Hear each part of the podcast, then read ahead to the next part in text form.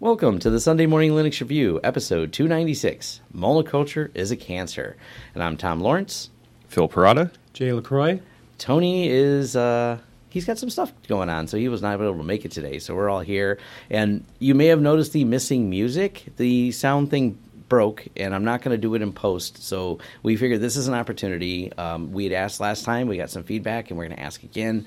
Uh, we're going to redo all of this. I, um, well, unless Tony tells us no, but I think we all ganged up on them. Please pardon our bits. We're working on it. Yeah, so we're working on all those things, and I figure you're not here for uh, the Leave It to Beaver music. You really probably just want to hear us talk about, hey, Phil, what'd you do since you've been gone for a little while?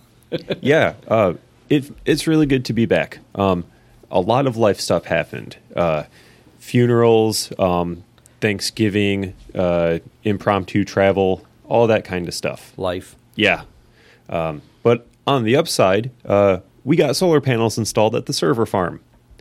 And that is so beyond exciting um, because on the on the power inverter that sends power from the solar panels to the house, um, there's a module that has a nice little web interface, and you can see all of the stats of your solar array. So I'm gonna get that hooked up to my network, get it VLANed off, um, and that's that's gonna be really cool. Neat. So that's been you've been working on all these solar projects. That's been pretty much what you're doing. Yeah, that and life. Cool. How about you, Jay? So I have been spending more time on my YouTube channel in the past week than I think I have ever spent on it um, during the entire life of the channel. I've been recording some videos here at this same studio at Tom's office and doing different camera angles and trying a different format, just trying to basically revolutionize what I'm doing. And I got kind of carried away. I recorded a bunch of hours of footage to the point where I'm still editing, and I have plans of having videos I've recorded all the way through uh, the beginning of January that I've recorded ahead of time. And I'm just editing all this footage, doing some reviews and things. So I'm having a lot of fun with that. And, you know, Tom got me addicted to Kdenlive uh, at his Penguicon talk, and I kind of just went wild with it in video editing, and it's really powerful. Although it crashes constantly, you know, um, it, it, works really well. So I have a lot of uh, videos coming. I, I just did a, one on Fedora. I have an Antergos one that's going to be um, on my channel in an hour and a half from recording time, so it's already going to be there by the time anyone hears this. And that's on my channel, learnlinux.tv, if you haven't already checked that out. And then, in addition to that, as if that wasn't enough work with YouTube, my son and I started a channel called Cross, excuse me, Cross Generation Gaming at crossgengaming.tv. We just started it where I play a classic retro game from my childhood and just get his reactions. And it's just a lot of fun that we've been working on. And we recorded um, three episodes here at the same studio yesterday. Uh, so that's going well. But other than that, back on topic on Linux, I've had a chance to take a look at Timeshift, which I um, I don't have a conclusive opinion on it yet, but it's fascinating to me because it basically allows you to snapshot your distribution. It does not snapshot or is not intended for snapshotting your home directory or files, so it's not intended to be like a um, time machine replacement. I would say it's more like system restore if I had to, um, you know, make a comparison there. But it works really well. I've had um, success with it, with the exception of Fedora. It, I did a backup and a restore, completely shredded the OS to the point where it would not boot. And what I found out was that I hated to do this, but I disabled SELinux just to find out if that would solve it. And I reinstalled Fedora, disabled SELinux, ran a backup and restore, perfect. And Timeshift allows you to do all kinds of different things. Um, I have an article I'll, I'll link, I'll talk about later. So, in addition to that, I found a dock that works with Linux. A Thunderbolt Dock 3 works with my Galago Pro, so I can Ooh. get a um, you know monitor set up and all my peripherals. It's expensive, and there's cheaper ones that'll work, but I wanted uh, something solid. And it actually works with my Galago Pro. But just a pro tip, I found out after a month of troubleshooting why it didn't work there's a BIOS setting called DDI that has to be set to TBT in the BIOS on the Galago Pro for whatever reason, but it works. So just hardware research, Timeshift, and YouTube for me. What about you, Tom?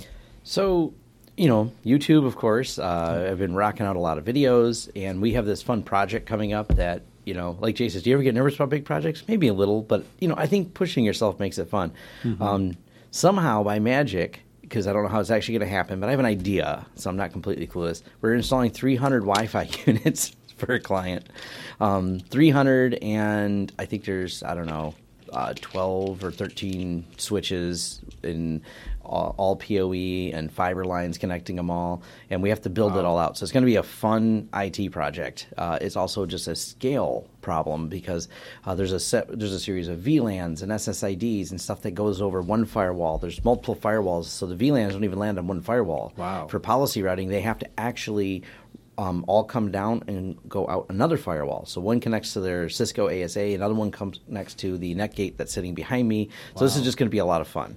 It's uh, there's some trickery in how all this is going to work.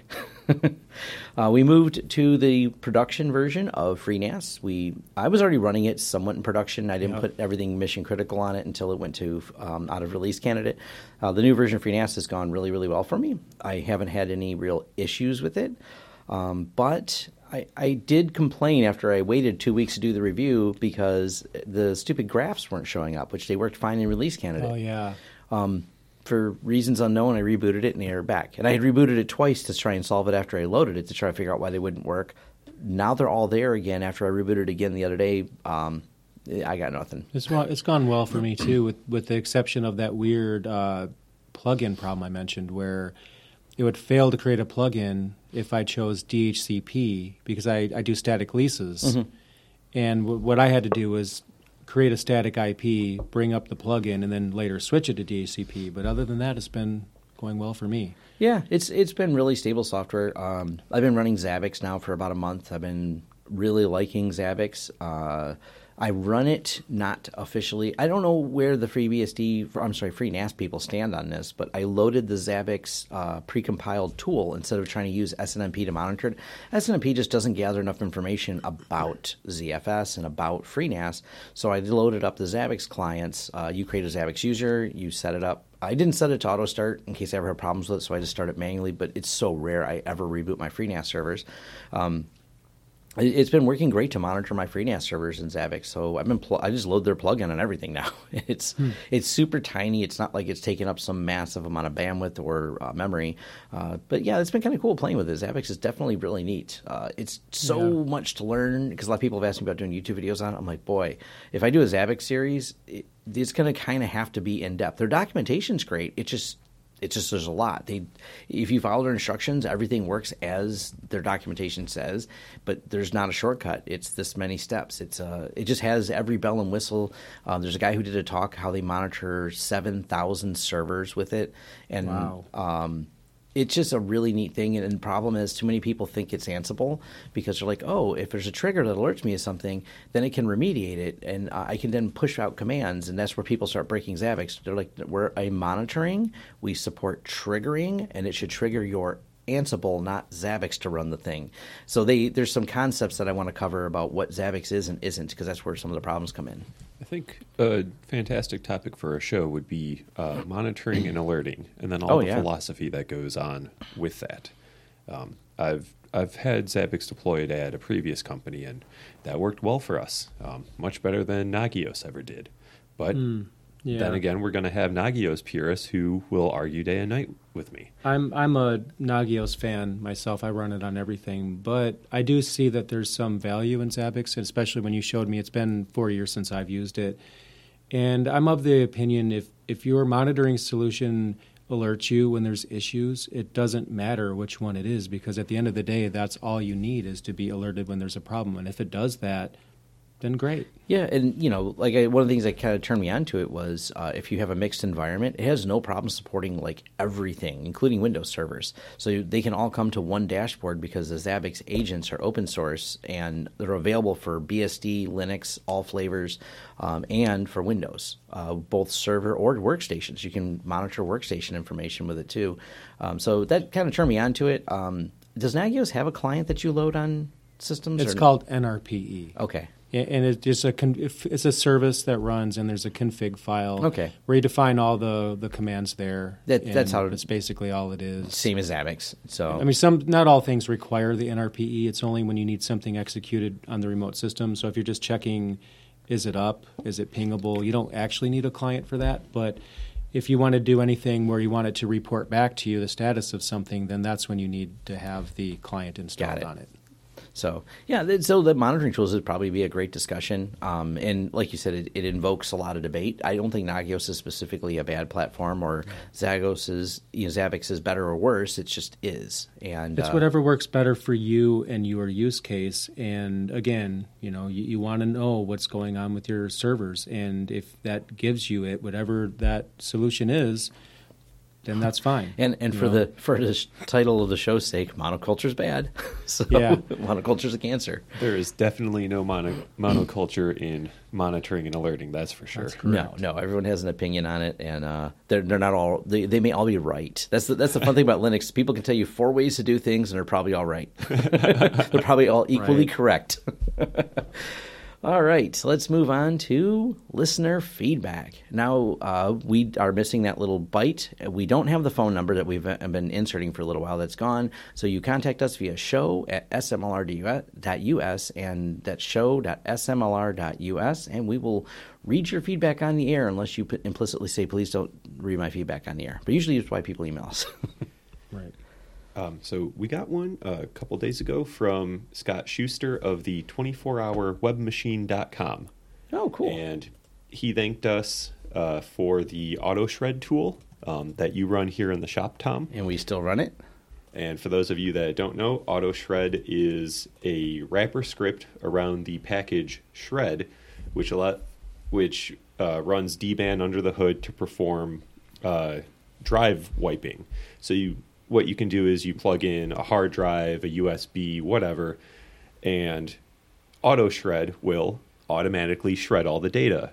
And it's got a little configuration file um, so you can configure like okay i want this to perform like three wipes of this data so that way you can get nothing off of it. Or if you're super absolutely paranoid four wipes I mean, go four wipes. and I re- I'm a big fan of Teenage Mutant Ninja Turtles, and I really appreciate the uh, Shredder uh, picture that's actually there in the studio right next to it on the wall. oh yeah uh, uh, if you go uh, we'll have a link to the auto shred project in the show notes um, it's also on my github page yep. um, and there's there's a picture of this setup in in Tom's shop, and then when you start auto shred itself, there's a quick little ASCII art of Shredder that pops up. Awesome.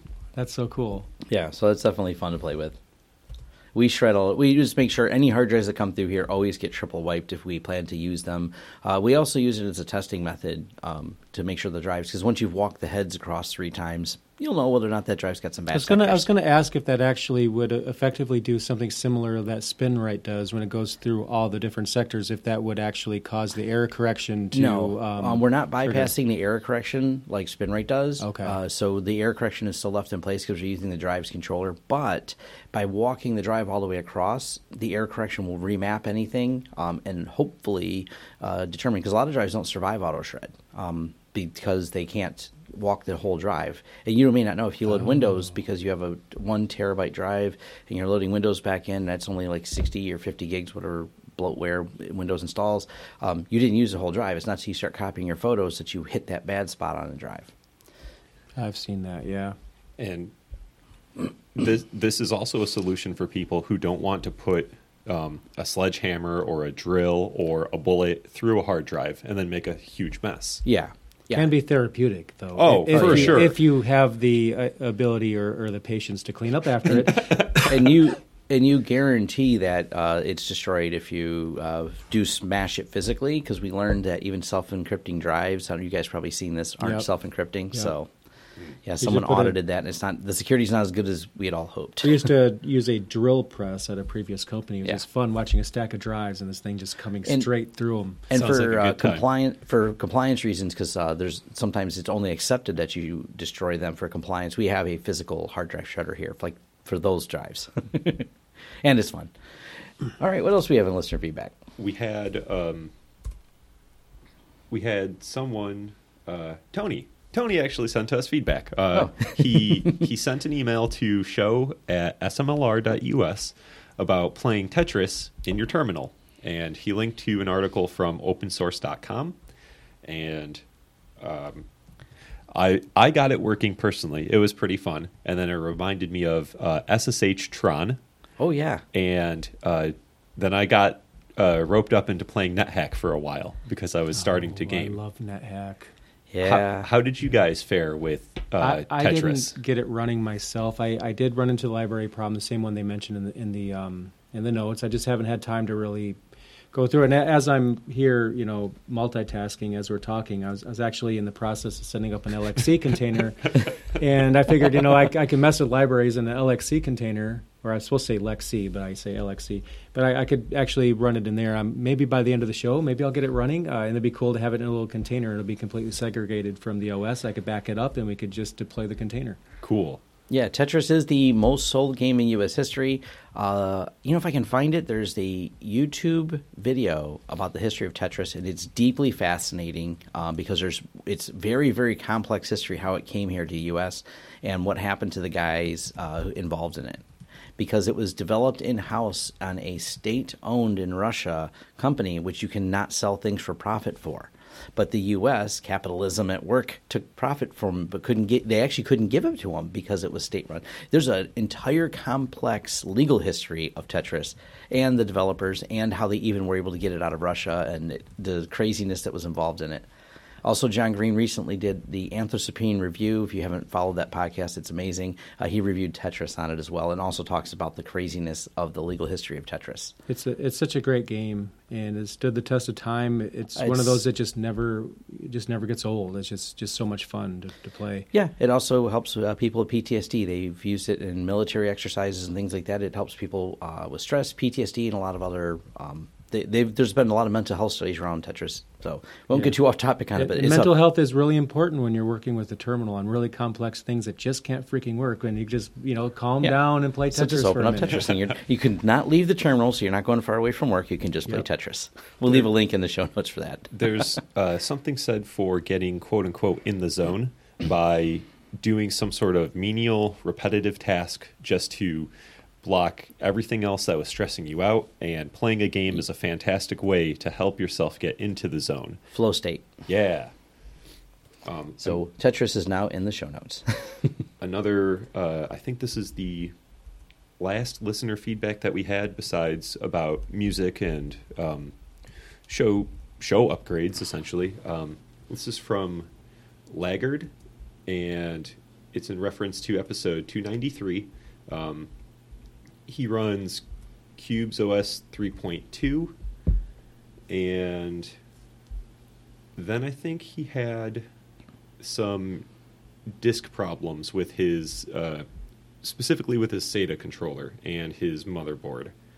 Um, I'm curious, Laggard, if you have upgraded to Qubes 4 and experienced any of these same issues. Um, and if you haven't upgraded to Qubes 4, you definitely should. 3.2 is is old news now as far as Qubes goes. So definitely moved on to four. The that's one things I've always found with Linux just over time. Um, the earlier versions, like even from a year ago to now, just I feel like performance of my computer has gotten better in relation to I/O. And I I don't go in every kernel detail, but it, I know that there's been some work on I/O drivers and things like that. Um, those are always a finicky thing to get perfect. And uh, a problem I had back to Kdenlive and editing was when there was a high level of I/O activity, my computer would pause a lot and I have an SSD and everything. It just kind of, but after um, a kernel update, it just seemed to be gone. So, so it may it may be related. And I did find one email um, that has now been read back from the 1st of December. Uh, Matt Matt Yackel, I will get to you about Nginx reverse proxy. I know it's been some time, um, but thank you for the constant reminders. Uh, it helps. We will get there. It takes time. all right, that's all the feedback we have. All right, moving on to distro fever. Let's talk about the latest distros that are out. And what did you guys see on there? I won't lie. This is something we use quite a bit. Uh, right at the top there. I, I guess you can call it a distro. GParted. Yeah, I They're- use it they're a live lot as CD. well. Yep. Mm-hmm. they they are a great go-to tool if you work in um, IT services at all because partitions are set wrong. We run into the weirdest things because you you don't take over IT from a good IT guy. You're always taking over IT because they had a problem with their previous IT company. And we have seen like, hey, we're out of space, but we know our server's spec with terabytes of space, and we're like, someone partitioned this wrong and left all empty space. That was a recent server issue we ran into. Like they they just never partitioned it. just whoops. And um, so yeah, that's a good go-to save, expand, partition, solve stupid problems. Or some people think by expanding the drive in a VM, it makes the drive bigger. There's this whole little, you know, layering of file systems that are on there. yeah. Not everybody's aware of it, clearly. So, um, yeah, gpart is a great utility for uh, solving um, those issues and sometimes recovering partitions uh, that have been yep. goofed, that root's been written over. I've used it quite a few times. May you never have to rebuild disk geometry in FDisk. Oh man, that's oh not gosh. a fun day. No, I have. I'm glad I don't use that tool much anymore. I use cfdisk a lot because um, I'm just that's my go-to habit one from the command line is cfdisk. But I learned on fdisk. I mean, because I've been using Linux long enough, I'm I'm happy. Like those things are gone. I'm not that I'm not that old guy who goes. These young whippersnappers need to learn how to use the command line better. I'm like, no, no, there's a GUI for this now. Yeah, I mean, um, we'll talk about it a little bit later in the show. But I've reviewed this before, and it's probably time to review it again. Tails, the uh, Tails is a Debian-based live distribution whose goal is to help its users browse the internet completely anonymously and circumvent censorship. Now, Tails is the it's the uh, amnesia distribution, so it boots up and forgets everything about you every time it reboots, and it connects to the Tor network automatically. It's designed never to be installed on your system, but to run on a thumb drive only, or however you want to boot it. It's a pretty slick system, and it's also kind of cool when you boot it up. It is VM aware, so if you are booting it up at a VM, it warns you that you still could be losing some of your anonymity. So it's made to run raw on hardware, um, so it leaves no traces and connects to the Tor network and lets you browse the internet. Some as anonymous as Tor is, which it is anonymous. Um, we'll talk about that maybe a little bit later in the show, but it, it does work. Um, it's a neat system. I use it for um, my some of my own testing when I want to test against my own sites. I'll come in from Tor. I'll see if the nodes are blocked and keep rerunning it. because I actually block most of Tor nodes because no business client's going to come from a Tor node and visit any of my services that like a remote support software or anything like that. So we actually choose to block it like a lot of people do. i that's one of my use cases I've had a lot for it is to try to poke at things and see to make sure my security, you know, isn't just set in the settings that I see, but actually is tested. Because uh, not tested security is wishful thinking. Correct. Uh, what else do we have in here? It's, uh, Linux Mint Beta uh, I tried the Cinnamon release uh, not that long ago. Video on my channel incoming. I, I, just wanted to record it. I haven't used Mint in a long time. That's what I wrote my first book about, but my publisher was never really interested in doing another Mint book, so I never used it much after that. But I was pleasantly surprised with it. I, I liked the fact that they incorporated Timeshift into it, which is actually what led to me uh, finding out more about Timeshift. At first, I thought it was one of those Mint specific applications that they bundle, but actually, it's not Mint specific at all. But it's a cool utility, like I mentioned earlier, to take system snapshots. So I really like that, and they relaxed their policy, which I hated in the past, where they would never give you kernel updates unless you jump through a few hoops as part of the update process. But that's not the case now because when you go to the update manager, it just recommends that you create a system snapshot before you install updates, so you'll have something to roll back to if, uh, for some reason, the the backup or the update goes wrong. So I think that's a, a good way to handle it, and it's cool that they included Timeshift. Um, other than that, it's mostly standard Mint Flare. I didn't have any issues with stability or anything like that. So it seems like it's going to be shaping up to be a solid release. We also already talked about the new release of FreeNAS 11.2. Yep which Tom and I are already using on our systems. So I won't uh, go into any more detail there. I, I, actually had someone who commented. Yeah. I just didn't know this. Um, I according to the person who commented on YouTube uh, this morning, I didn't verify this that they haven't done all the language conversion for the new interface yet. So that was one. Oh. Apparently, there's still some uh, help needed. So if you are bilingual, which I am not, um, if you ever want to contribute to projects like that, do reach out to the developers um, because Totally. sometimes that is something you go, but I'm not a good co- coder. But yeah, but you know how menus uh, look in two languages. That is um, a lot of requests I see out for uh, projects, people looking for bilingual. So that's a way you can contribute to open source without uh, having to know any coding. You just And have there- to be able to speak couple, two languages. There's a couple of other ways you can contribute too. Uh, not to go um, too much off topic, but I'll just mention this really quickly.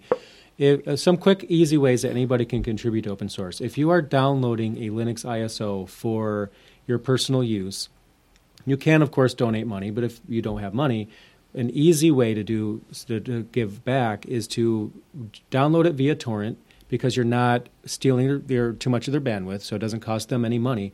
But leave that torrent running and seeding for Yep. an hour, two hours after you download it to kind of give some bandwidth back to the project. If you you know, I know a lot of people have bandwidth caps, so if you can leave it running a couple of hours, certainly something that you can do to, to help out there. And I do exactly that. It's funny when I've gotten notices because they detect torrent traffic. The sad thing is, it's not for movies. It's because I'm I'm seeding a distro. Right. I'm I'm I'm uh, donating. I'm donating to a project. Uh, Yeah. But that's just a quick way Yeah, too. no, that's those are relevant things. A- and another release for me, uh, Proxmox 5.3 was released. Oh, cool. And I did get a chance to upgrade my server to that release, but there really weren't very many features that impacted me, so I didn't notice anything different. It still works as good as it did before.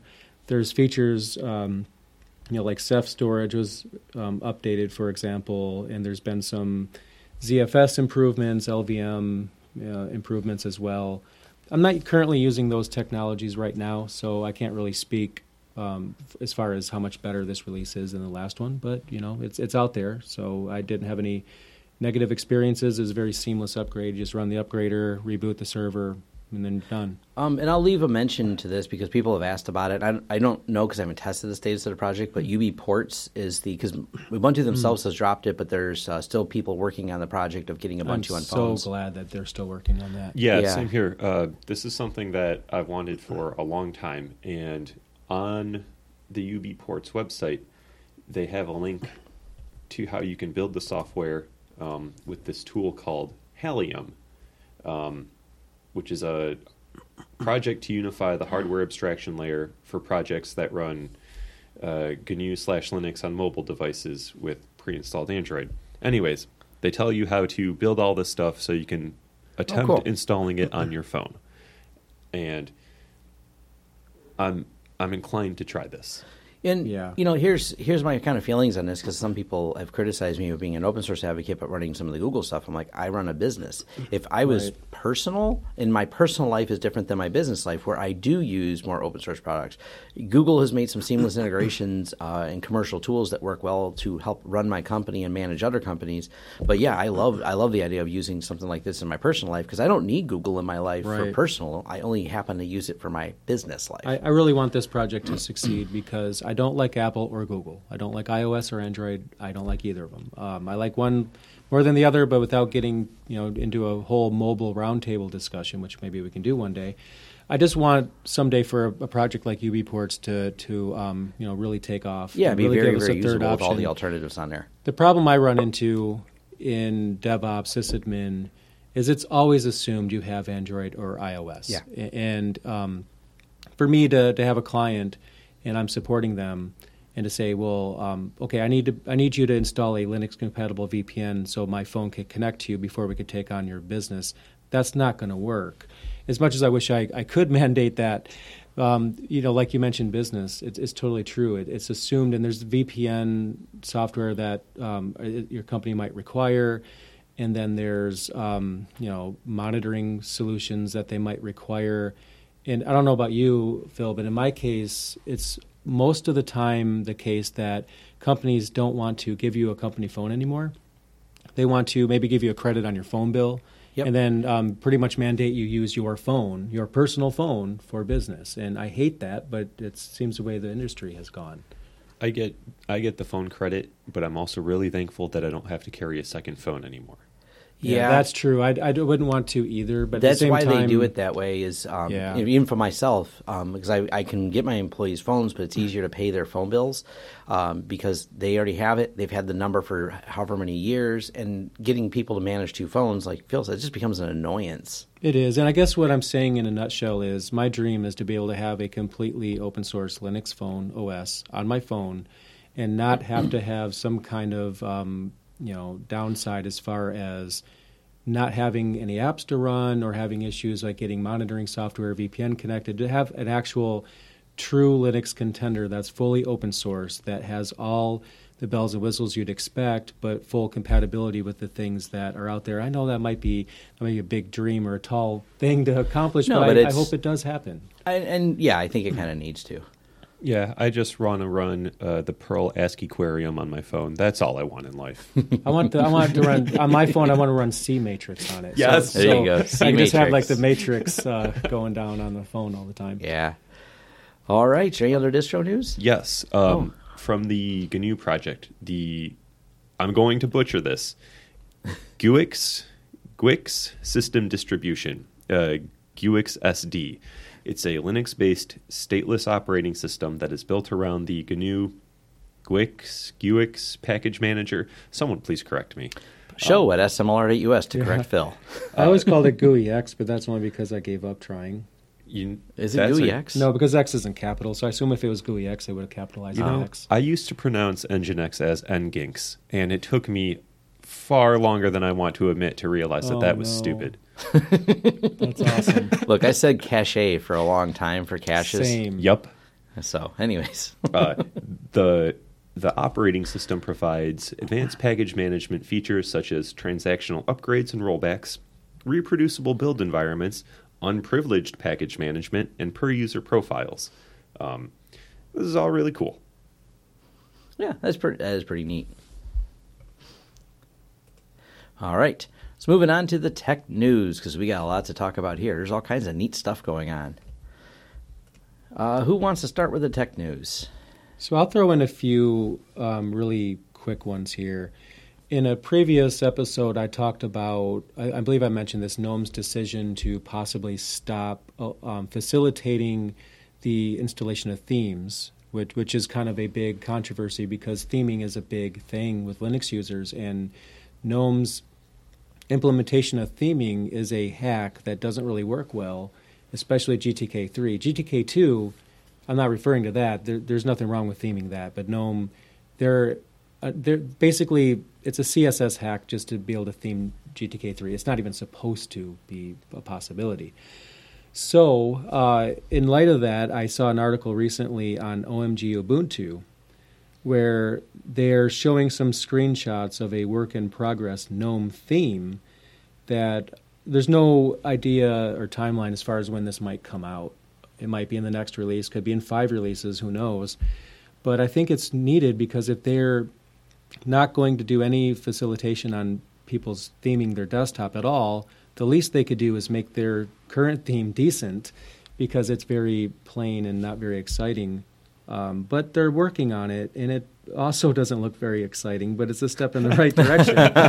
um, I mean, the icon theme kind of reminds me of the old Bluecurve a little bit back in the Um, day with um, you know old Fedora, and um, I mean the colors specifically, the theming, the window borders and things don't look all that different, but better. But one thing that looks massively better is the mock-up they have for the GDM login manager, which um, I'm not a KDE user, but I have to call it like I see it. KDE has the best login manager, in my opinion, with the most the big, the best feature set.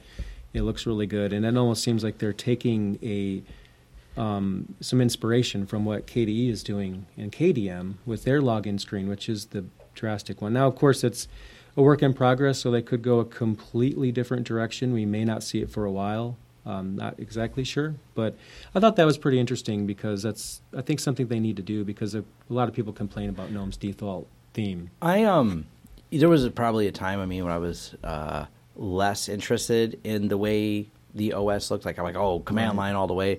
But uh, after seeing a couple as they've evolved, especially having nice UI design, it really changes your user experience with it. It's like, well, yeah, great. I know how to, and all my servers don't have GUIs on them, so I'm used to typing. But there is something to be said for a really nice UI design, and that's one of the reasons people always ask, why Pop OS? I'm like, they just kind Yeah. of did. I- I was just they did some nice polish on that, you know, GNOME base that they have, and like, this just looks nice, and it makes it, It very does. usable um, to me, and there's a nice flow to it. Because not all the time I'm doing this. Sometimes I'm goofing off on the internet. I just want things to be where I want them to be. Yeah, I think maybe GNOME should just take a take some uh, or just kind of work with System seventy six. Like, hey, you know, can we? Uh, Hey, they seem can to we work on that? people You got- there. We just change the colors, and and I think that you know, rather than invent something, Pop OS has done the work already, and they, it looks amazing. Why not? Yeah. You know, incorporate GNOME's colors on their theme and make it default. And I think pretty much everybody would probably be okay with that. And in addition to that, I am going to have a link to an article to it's a LinuxLinks article, although there's quite a few of these out there that talk about Timeshift, and I mentioned it in a um, you know earlier in the show. But the linuxlinks.com has under an essential system tools series has an article about Timeshift and they talk about how to install it, how to use it, and, and things of that nature. So if you're curious how it works, I think that's something that's really they, might want to look into. Uh, there's all kinds of different things you can do uh, with Timeshift. You can have a Btrfs snapshot if you have that already, but if you're not using Btrfs, like most of us aren't, unfortunately, unless you're on OpenSUSE. Uh, they do have an rsync method where you can actually have the snapshot on your um, root volume, but if you want it on a separate volume or even a network share, you can use the rsync option to have that snapshot off your system. And I've not personally tried this, but they claim, not in this article, I believe it's the developer, that you can literally change your distribution and then restore a snapshot and literally restore your previous distribution exactly as it was before you actually run it. And what's smart about it is even if you have, let's say you don't have a separate partition for slash home or slash root, they purposely ignore those directories. They will not back up those directories. So you need to back up those directories because it's all about system snapshots, not about data. But what's cool about that is you're supposed to be able to use this without erasing the data in home. So you can literally restore your old distribution, but keep your data intact. So I think that's a pretty smart design. Now I'll give the disclaimer that I have only spent a few hours on this, so if you are going to use it, you should definitely back up your system before you install TimeShift, just in case something goes wrong. The first time I used it on a non Mint distro was Fedora. It completely shredded the OS, and in retrospect, I tried to dis- I disabled SELinux and I tried the whole thing over again, and it works perfectly fine. Um, I don't ma- recommend disabling SELinux by any means, but it just to find the root cause. So proceed with caution, but it looks like a promising uh, system to use, and I think it's something I'm going to dig deeper into at some point here in the near future. But if you're interested, there's a LinuxLinks article that hit my newsfeed that talks a little bit more about it. Oh, very cool. And also, there is, and getting into our show topic, so I kind of saved the bigger of my news stories here for the end. But, um, you know, Microsoft is apparently switching Microsoft Edge to be on a Chromium base, which was very surprising to me at first. But to be honest, you know, Microsoft has been trying to reach majority market share with their browsers again for quite some time, and they haven't been able to do that. So it's almost like if you can't beat them, join them. And so, Yeah. yeah, it's kind of like where do I begin? I mean, it's a kind of a big story there. I, yeah, I'm Well- kind of surprised they chose that. I think Phil, you have a saw a quote from Mozilla on this topic. Yeah, uh, in the at blog.mozilla.org, um, a couple days ago, Mozilla came out with a very, very uh, strong opinion on this. Um, the opening statement is Microsoft is officially giving up on an independent shared platform for the internet. By adopting Chromium, Microsoft hands over control of even more of online life to Google. So Yeah. instead of having uh, uh, we lose another browser from the the Great Browser War. Yeah. Right. Um, And that makes and that's important to note too. I mean, I know, yeah, this is a Microsoft news story and this is a Linux podcast, but It's this a- impacts us. It does, and it creating this monoculture of browsers where there's only one. Now, there's a love hate with uh, Google, and the reason why is they've actually done some interesting things uh, with the market. So, if it wasn't for Google, because Phil's well aware of this issue, when Symantec wasn't issuing certificates properly and not uh, following guidelines, uh, and it was a disaster. We all can raise our hands and scream it's a disaster, but it, everyone, the consumer market just goes on and clicks on websites that Yeah. could have compromised security. When Google decided to use their market uh, control to go, we're going to punish Symantec, which directly affected me as a business owner because we have a bunch of IT support we do for medical companies, and turns out they all got they lost their certificates because none of these companies update their certs, and so they couldn't get into all these big things because they all had Symantec issued certs. Oh, speaking of not updating certs, funny how that happens. Equifax. Yeah, we'll get Yeah. into that topic. Yeah, we'll definitely get into that too. But so Google has done good things like that because they actually shifted the market and they fixed a problem. And Symantec is no longer uh, wah, wah. Symantec's not a provider of certificates anymore. The- yeah. it's going to be interesting to see It's how everything plays out. I, I feel like Mozilla is a very important project to Linux. It's It- the default yes. browser on darn near every distribution except for Antergos, as far as I can tell. And it's a great browser. I mean, to be honest, I think Google Chrome is actually my favorite browser, but I don't use it because I always go the open source direction. So Mozilla is my primary one, and I do love Firefox. But then I kind of wonder about Mozilla's future. You know, now they're the they're they're becoming the black sheep because they're the the not Chromium based browser now, and it seems like everything else is Chromium based, and especially now that Edge is moving that direction. So. Um, does that mean Microsoft Edge is going to come to Linux? Does that mean Mozilla is going to face um, some challenges on account of that? I'm not sure. I, I think it's just the shortcomings of um, Edge being forced, and we see this all the time because we load Windows 10, and you know obviously the first thing we do with it is go download Chrome, and they've realized that. Um, the other problem that I don't think uh, I've seen anyone really address, but I don't know if you're aware of how the store systems work. So if you want to put something in the store of the Android store specifically, or the Apple store, you have to use their browser rendering kits. So even Opera has to use the Chromium browser for any of their features. Microsoft knows that clients are going mobile. Microsoft realizes Windows Phone was a failure. They want to be on the Android market, they want to be in the Apple market. So having something that's supported easily in there is probably one of the ease of use of, we'll just go with the Google guys, uh, because Google is, they know where the majority of their user base is, is on mobile. So it's kind of just a fact of life for them. Yeah, it kind of seems like monocultures in general are happening more and more. I mean, if you think about the the the the industry, I mean, we also had you know Canonical, you know, maintaining their own desktop environment for a very long time, and they're all in on this, in much the same way Microsoft is all in on Edge. And then eventually Canonical conceded and just went to GNOME. Now you have Microsoft conceding and going to Chromium, and I don't know. I just I don't know if there's if it's necessarily enough to say that a trend is starting to happen here. But if you kind of think about it, we see a lot of people and companies um, they want to spend all their time on services and not so much time on the software. So if they could sell more services and take their developers off of developing software, but you know push the company's services forward, that's where the money is, and that seems to be where everything is going. It, it's interesting, um, but this this plays out just in, in markets in general. Um, Tesla was the first car company since 1930 to file an IPO.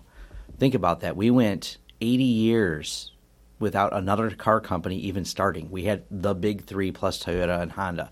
So we see these really narrow monocultures kind of frequently in markets. It's kind of seem the way humans put things together.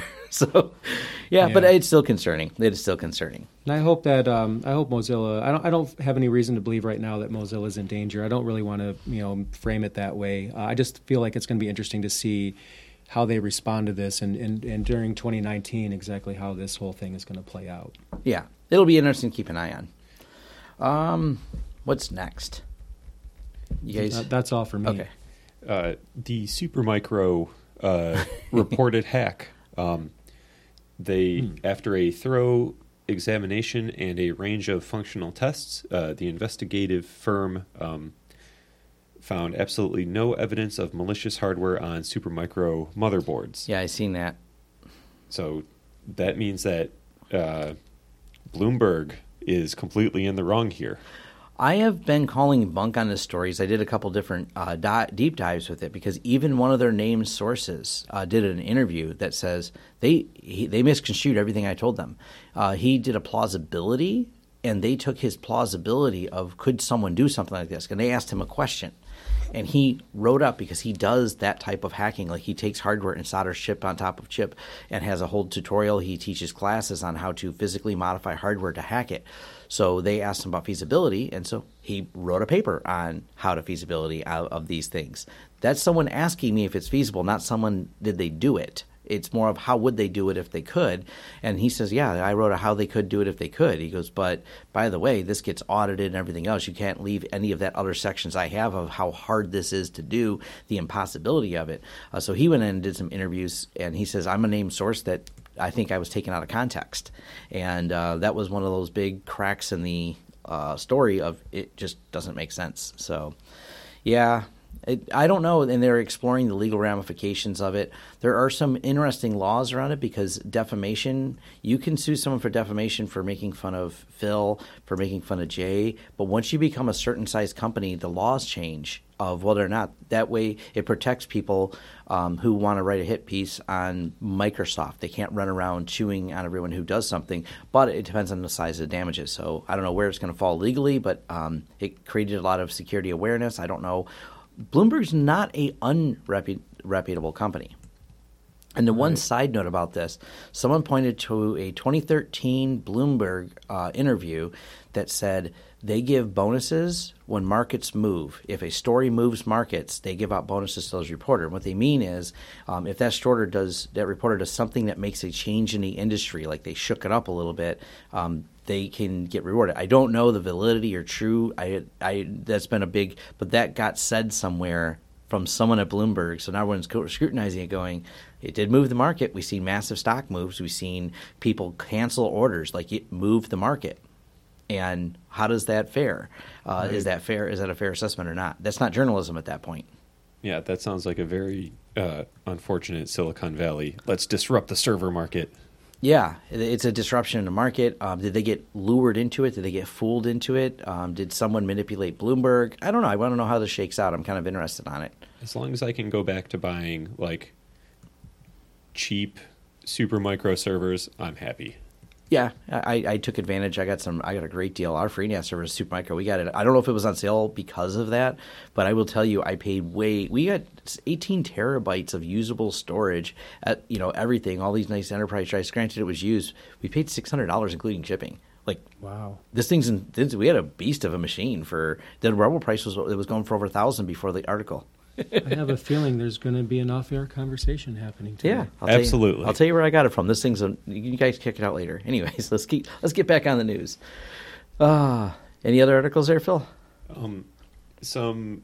Uh, I've got some cool tools uh, that I've found, and I've also got a poem from our sysadmin. Uh, this one spoke to me because I get to work from home. Um, this is posted by uh, Reddit user uh, Pandiculator, and it's can't get a hold of me. Skype status away. Not answering the phone. Or in the office today. A server rebooted, but it didn't come back. My colleagues are mad as they pick up my slack. I sit with my beer to the pub I did roam. What am I doing? I'm working from home. Mm-hmm. That's great. I love it. nice. And as far as cool tools, um, I sit in Vim almost, or a attempting to sit in Vim as as Emacs users sit in Emacs. So I found this thing called uh, Control SF Vim. It is a plugin that utilizes ACK or AG or ripgrep or any sort of uh, grep replacement tool, and you can search across all of your file tree that you have open in Vim for uh, a specific grep pattern. So if I wanted to look for the string uh, fill in like a hundred different files, and I didn't want to um, tmux into a new window or open a new terminal session and grep there, but just stay in Vim, do all my stuff right there, I can. And as I make changes uh, to to this uh, grep search, um, I can I can see uh, files change on the file system, and it's so incredibly helpful for my workflow. That's neat. You should try that out. Vim that is, is- a very important tool for me as well. That Vim is- and Tmux. controlsf.vim. And then um, off air, we were speaking about uh, Bitwarden. You Oh, can yeah. you can host it yourself, and they have a command line utility that lets you uh, set passwords, get passwords, um, check the history and access of all of that. I'm going to dig into Bitwarden. It looks pretty sweet. Yep, I use it.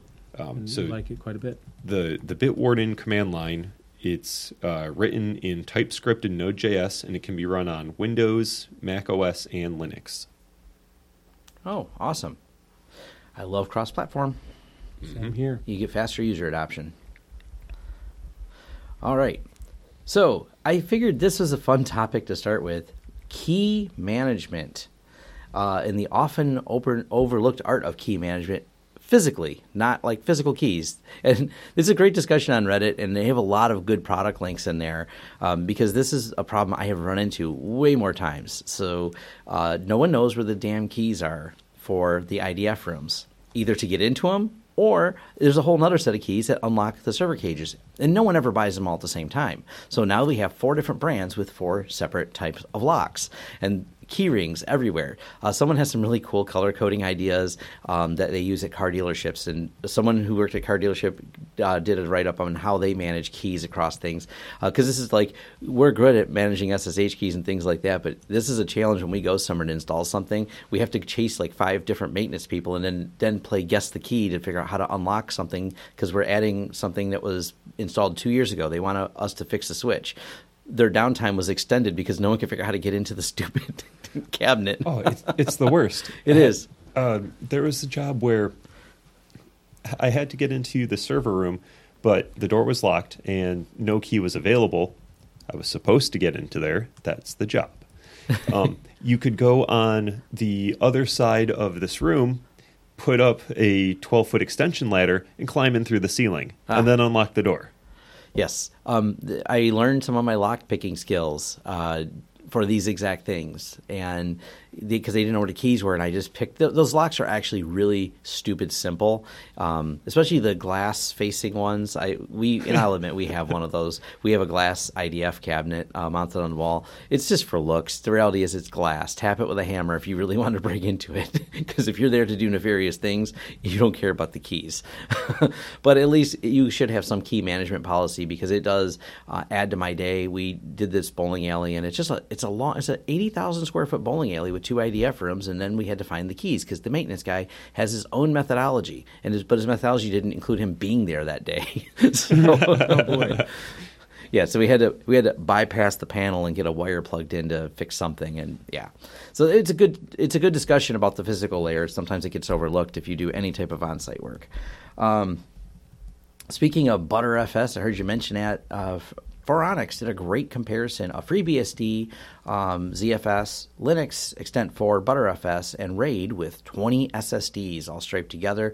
Uh, they did some detailed performance reports, and as they usually do, they did some very thorough testing with more testing on the way of building things like RAID zeros with Ext4.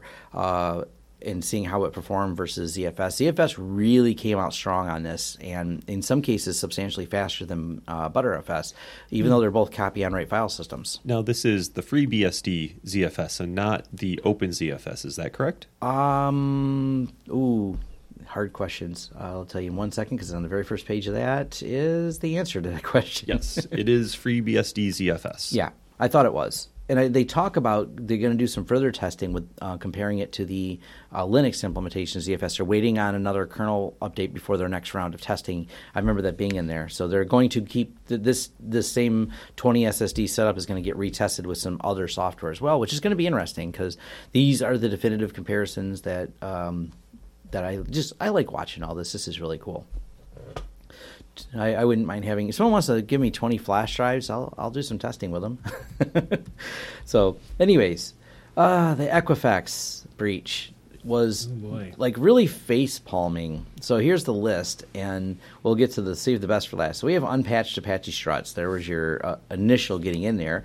Uh, apparently, and I don't, I couldn't find this in this article, but someone said they had a plain text spreadsheet of random passwords. Another article said that.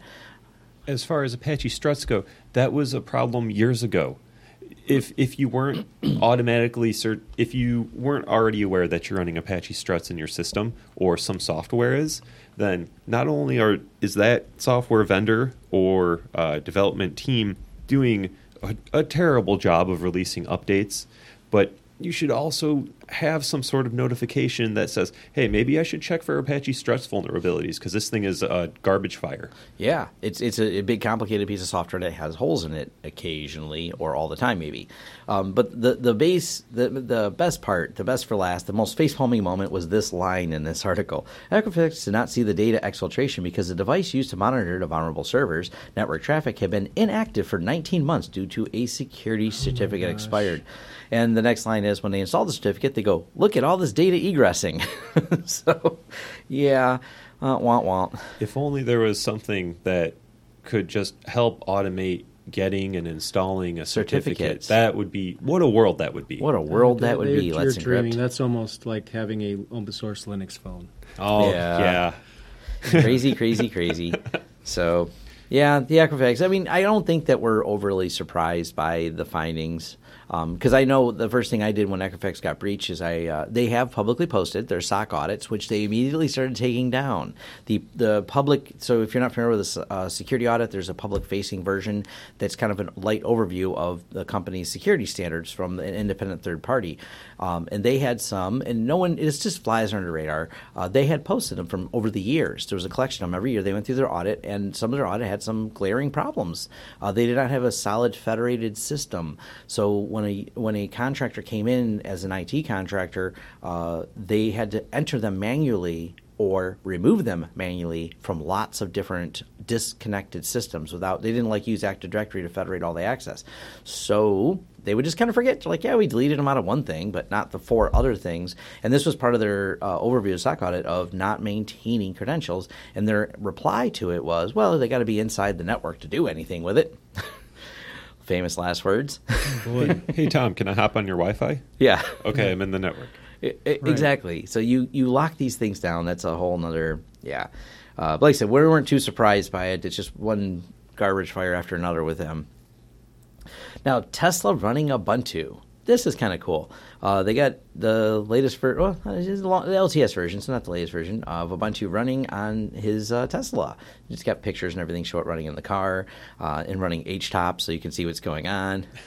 so I think this is going to be really interesting. I love, and I think we talked before, uh, Tesla has a clearly outlined if you want to do something to your Tesla, you sign a waiver that you may break it, but we completely authorize you to do it. We have we will hold you not responsible. Matter of fact, they even go a step further and say if you brick your Tesla trying to load Linux on it, we will give you a restore. We will give a best effort uh, to restoring your car back to factory default so it works again. They've and they also said if in the event you find any bugs, we here's our disclosure policy. We ask that you follow it and disclose it to us. We don't want to. So instead of being like, hey, don't touch our stuff because we'll sue you, and that's actually what Chrysler had done to some people. Um, because they didn't like people poking at it. Tesla's like poke at it, um, and please let us know if you find a hole because we care about security. So they they've had a good relationship, I think, with the Tinkerer community. Um, I think that shows a lot to them as a company, and cool that he's got that running on there. Here's the question: If he messes with the self-driving car software, who becomes responsible? Yeah. So that I think that's where we can have some scariness when you start messing with the car, and I get it um, that you. So the self-driving cars is going to be interesting. Which I seen I seen a great comic the other day. Um, it's two people standing there next to, they're both driving Teslas, and a cop is pulling over another Tesla, and it says, "Do you know why my car pulled your car over?" How far away were that? Or the next country music song where this truck actually leaves them. That's a really expensive uh, Ubuntu server. so does this Yeah. mean we're going to be able to snap install more horsepower? Can we snap install more horsepower? Can it run, Can my Tesla run Doom? You know, That's that is the that's ultimate the test. metric. That's the metric. Yeah, that's the metric. I want to be able to run Doom while my self-driving car goes. Can I steer it with Doom? Can I just make it? Yeah, we can go off topic. This would be a lot of fun. Uh, if you haven't heard of this, this is pretty cool. NVIDIA PhysX, P H Y S X, is the most popular physics simulation engine on the planet, according to NVIDIA and according to the article. But it's uh, going open source. And what this is is an entire, uh, you can design things and of course, it does rely on lots of GPU power from NVIDIA, uh, but it's once again them building their hardware, but then giving you, they've decided to open source this really popular project for uh, designing physical interactions of objects. It's very GPU oriented, uh, but it, a lot of people are excited about this. Apparently, it's a good thing in the market. It's a very popular tool, and it's all going open source, which is wonderful. Um, That's great. I hope they open source more. I hope they keep going with that. That's great. Yeah, yeah. I mean, it will. Uh, if they open source maybe a driver or two, that would be pretty a cool. driver open source. Wouldn't that be NVIDIA, interesting? That would be outstanding. Hey, you, they're getting their feet wet. They're at least this is a very popular product, as I understood. Uh, I've not used it myself, but it looks pretty cool. Um, and like I said, they say it's the most popular one for this, but at least it's going open source. Yeah. Um, a tool for testing SSL websites. Now, this tool is basically stacking together a bunch of other tools, and I think Phil has some commentary on this. It's I'll leave a GitHub link to it. It's called htrace.sh, and it's kind of to script together uh, understanding some of the way the SSL certs and look at it all from the command line. Because uh, sometimes it's, it, it's, you know, who wants to open up a browser to, especially uh, when you got a whole lot of websites, you got to make sure all the security certificates are right. Is it using the right version of TLS? And there's a few other factors like are there other uh, mixed mode apps in there? So are some parts of the site being pulled insecure and secure? And uh, you you took a quick look at this, didn't you, Phil? Yeah, uh, it's got some um, it's got some cool utilities uh, baked inside of it. So it's got the Mozilla Observatory, um, which does HTTP and HTTPS scanning. That can also catch things like uh, content security policy. If you are um, a, a web developer, um, it does an SSL Labs uh, API call to give you the quote unquote grade of your website, which is really nice. It can check for mixed content scan. So let's say you've got um, an HTTPS website, but you load in images incorrectly over HTTP, or you've got uh, a link to someone else's website where you're we're pulling a piece of data over HTTP. Um, this tool can alert you of that, and then it can also run uh, various Nmap scripts. And yes, absolutely, you can run these by yourself um, just all these different scripts, but having it baked into one one little uh, bash script is really nice. Yeah. That way you could just kind of get a quick overview of it. Um, and the nice thing is it's all open source and he lists out all the utilities that were used to build this tool so then you can further explore with any of those utilities, uh, do a deeper dive into sorting out your website. So I thought it was, it was pretty handy, um, pretty neat little tool. For the IT administrators out there who still have to provide reports to uh, their managers or directors, you can run htrace.sh in report mode and it generates an HTML report. Yes. Mm-hmm. Yep. So you can make management happy with it give them something pretty to look at because they don't always like the command lines. I'm like the one director that does like the command line. Look, I'm the last of a dying breed. I, well, well, actually, I, I, think the, the opposite. I think you, yeah. there's a coming of age of these people uh, like you who are getting into management positions with technical skills. I think that's something.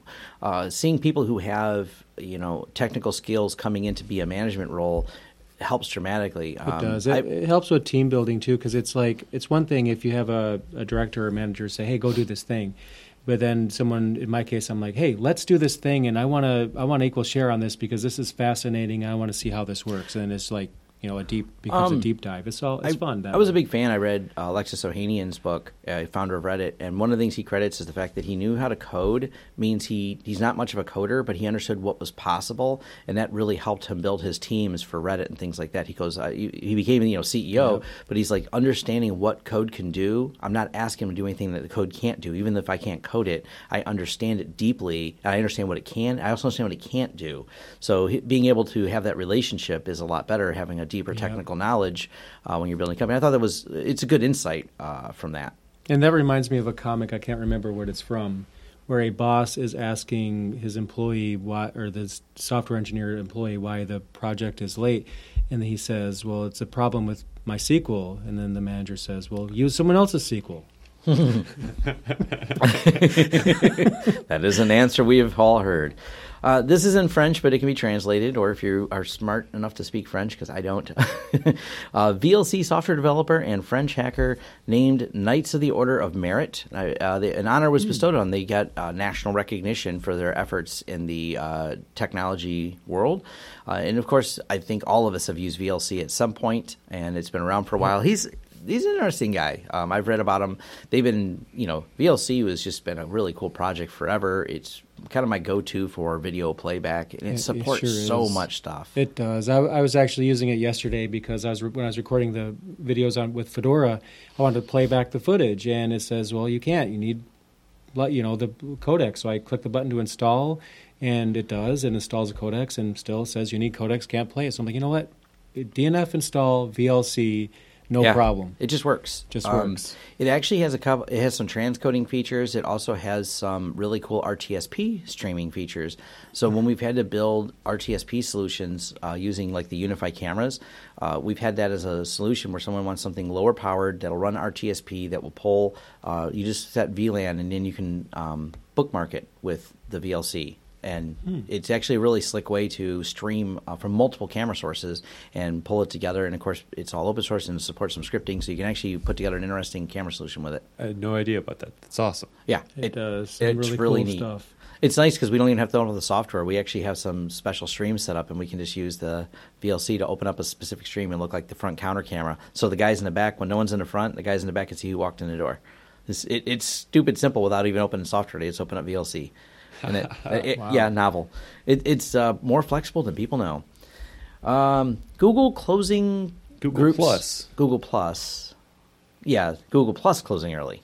Yes. Not Google Uh, closing. how, how much earlier?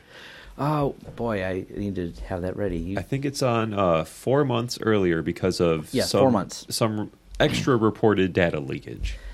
yeah, they found another Hmm. hole, and it they're not clear whether or not this hole came from closing the other hole. Um, but in it, no one's personal credentials, just personal details you thought were private. And this has been my thing because this happened to Facebook recently too. If you don't want it on the internet, don't put it on the internet. Like Right. Facebook compromised a bunch of people's uh, personal uh, message streams. I've never put anything personal. I never put a password in it. I've never Right. put a personal photo that I didn't care that was on the internet in there. I've never trusted them, and I encourage no one to trust any of these companies to Right. never have a problem with personal data. It's used for, hey, cool, here's the baby photos, things like that. Oh, well, they're on the internet. I kind of wanted to share them anyways. Um, and that's kind of what this was with Google. They opened up stuff that was supposed to be marked private on accident. So it's a breach, but not the same way, and it's not exactly a breach. It's a flaw they found. Right. Anyways, Google says we're not able to maintain this anymore, so I think they upped the closing date for them. And so it's just closing sometime next year. And then I'm fuzzy. Even look at the Eric. Where did they put that? And, and that's Oh, um, I'm sorry. August of tw- uh, April 2019. That's the that is it's towards the end. There's an, that's the Oh, exact boy. date they're closing. Yeah, it, that's so. well. I I actually like Google Plus. So A I'm lot going to of be people sad do. to see it go. I, I just I don't use it really so much for the social sharing thing. I just like a lot of the Google groups or, or the Linux groups and, Yeah. and things, and seeing some some people post some articles or how tos and, and things like that. It's just fun to go through and see those kinds of posts without going through like 50 memes to get to one article that I actually care about, like like on Facebook. right. So it seems like a, a refuge from Facebook in that regard. I mean, yeah, there's some memes, but nowhere near as many. So I'm sad to see it go, but I understand, you know.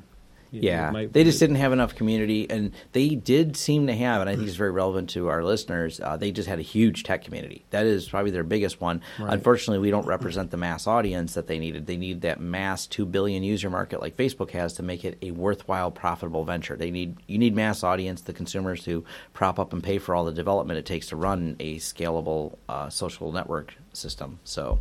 I'll probably just spend more time on Reddit now. I think that that'll solve the same goal for the I- most part. Yeah, uh, don't it know. just creates new problems. I'm Yeah. I'm really trying to like the new Reddit, but that's it's a fire, and I'm yeah. There's uh, I hear you on that one. Yeah, I'm I'm trying to give them some. I'm gonna give them some harsh feedback on that one day. I think the community's already doing it. Um, Tor project. We mentioned it as uh, they have a new version of Tails, which uh, leverages the Tor project. Uh, and the Tor project is the not torrenting, but the the dark web, the big scary place that everyone talks about. The onion router. The onion router, yes, and it's pretty cool if you're looking for a privacy way to do things. They've always uh, granted it. Yes, it was funded by the military. It was funded by the big bag government um, in their early days of funding, but they've been a very hands-off, independent. Uh, nonprofit organization. They, even though the big bad government, as people like to point out, funded it, uh, they funded the internet too. So uh, sometimes they fund things that are worthwhile, and this is definitely one of those projects. Yep. So the dark web um, is still dark. They, there has been talks of how they've discovered people on the dark web. It takes a nation state level actor, and they can only make approximations of where your in-point and out-points are in there. Uh, most of the hacks that we've found to de-anonymize Tor have failed. There's not any one way to do it. Um, but one of the other things that people, you know, money means influence is I have a link to their uh, Tor project Form 990. So it's their full disclosure of where all their money comes from and who threw money at them. So the 2017 breakdown, uh, 789,000 came from the U.S. government-backed Radio Free Asia. Uh, 635,000 came from U.S. government-backed SRI International. Uh, 594,000 from Swedish International uh, Corporation, and U.S. National Science National Science Foundation in the U.S. was 548,000. Uh, Mozilla also matched a bunch of money as well. It, it's a great project because we kind of still need some anonymity on the internet. It does protect, you know, journalism and things like that. Who, you know, there's real legit use cases that Tor has been used for uh, to be able to share things. Uh, it's been used by whistleblowers, famously Snowden, I believe, used some of the stuff on there. So it's still an important project. It's still an important piece of the internet, as far as I'm concerned.